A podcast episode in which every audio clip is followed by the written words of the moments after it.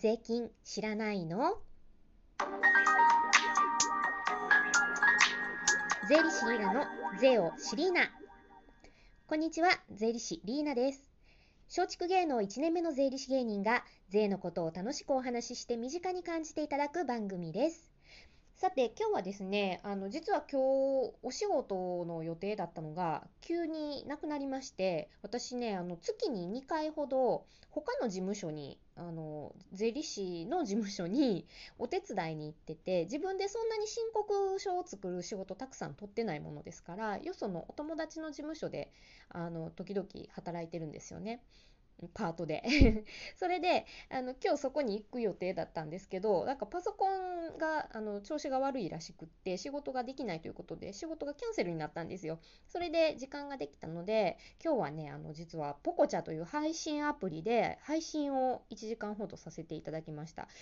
今日はねあの配信アプリであのお話をしたいろいろな方とのお話をちょっと,、えーとトークしてみたいと思います。え、ー、と、皆さん、配信アプリって見られたことありますかね？あの、私ね、あの、松竹芸能の先輩が、あの、ミクチャという配信アプリで、バトルをされてた時がありまして松竹芸能の中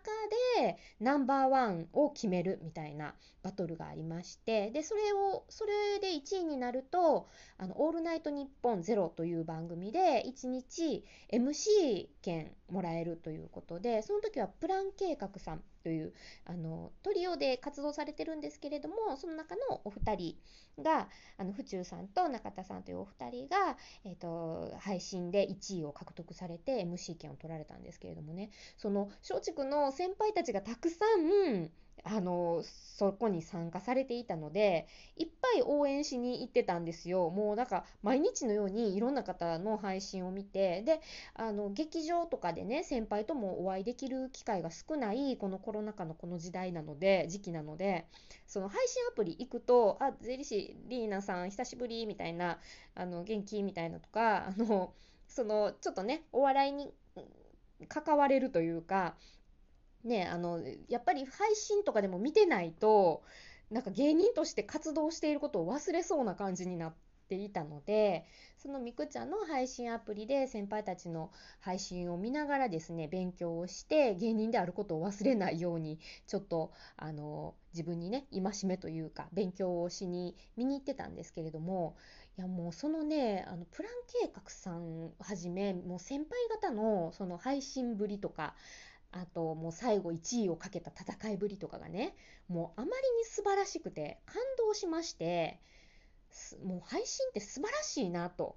映画って素晴らしいですねじゃないですけど配信って素晴らしいなって思いましてであこれはあの皆さんその先輩方のバトルイベントが終わったら私も配信やろうと思ってそれで配信アプリ登録したんですよ。でみくちゃんの配信アプリ登録しましてでみくちゃで配信を始めようとしてたんですけれどもポコチャっていう配信アプリもあってね。でこれは、えっと、ドキドキ純情ガールズさんっていう先輩方があのもともとずっと配信をされてるっていうのをなんとなく聞いていたのでツイッターとかで情報が上がってたのでそれもちょっと一回見てみたいなっていうのを気になっててだから同じ時期にポコチャとミクチャと2つのアプリ登録して見るようになったんですよね。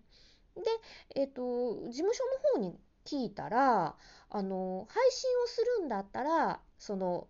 相乗りはダメですと。掛け持ちでいろんなアプリから配信するのはダメですよっていうのを聞いたのであそうなんやと思って。どれかを選んでその事務所のあのオフィシャルのあの登録してくださいということを聞いたのでで結局ねいろいろ検討してポコチャよりもミクちゃんの方がこの世代が年代が若いんですよ。でポコチャの方がちょっと上の年代の方もあの視聴者というかリスナーでいらっしゃるのでであとねあのアプリのそのえーと、コメントを入れたりとかあのアイテム投げた時のリアクション反応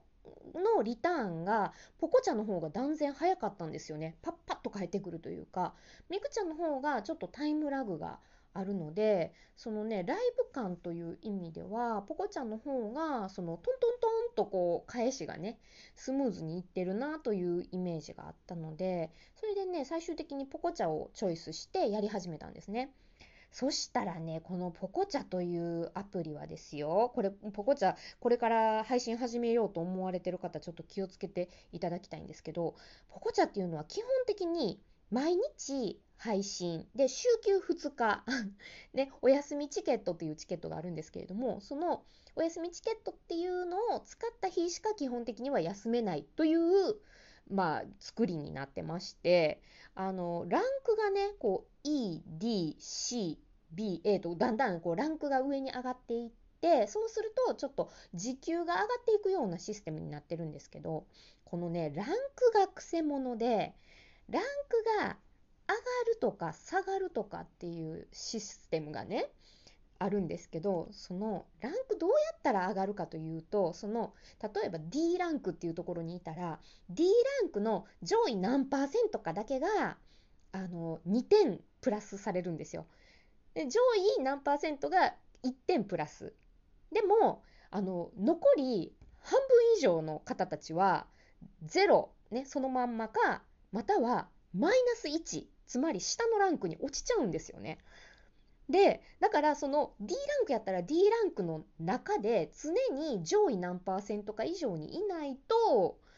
あの上に上がったりそのランクを維持できないっていう仕組みになっていてだから恐ろしいんですよね。もう一回休んだら確実にそのランクが落ちていってしまうっていう作りになっているのでほんと休めなくってうわこれ大変やなと思って。でしかもその何て言うんですかね。や配信しているだけではダメなんですよねまた見に行ったりとかあのしていろいろとねその、まあ、ボックス開けるとかいろいろポコチャ用語があるんですけど、いろいろそのポコチャというアプリをやり始めるとどうしても